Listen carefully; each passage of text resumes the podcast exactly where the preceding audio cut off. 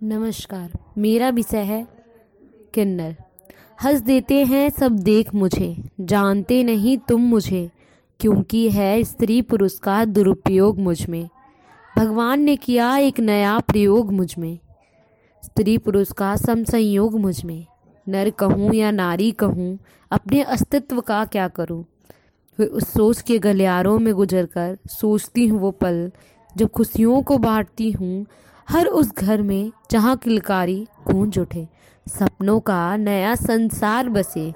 अपने तालियों के गूंज पर नाच कर बाट उन्हें खुशियाँ। मैं भी खुश हो लेती हूँ। क्या करूँ? मेरा तन है पुरुष, मन है स्त्री, पर मैं नहीं वो संवेदना रहित। जाने क्या उसके मन में आया? मुझ जैसा एक पात्र बनाया।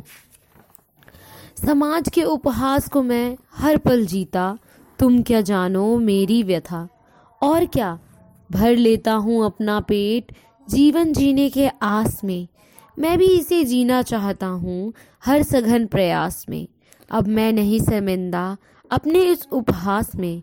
बस अब जीते जा रहा हूँ, मुझको तो जीना है मन। खुशियों के आस में, खुशियों के आस में।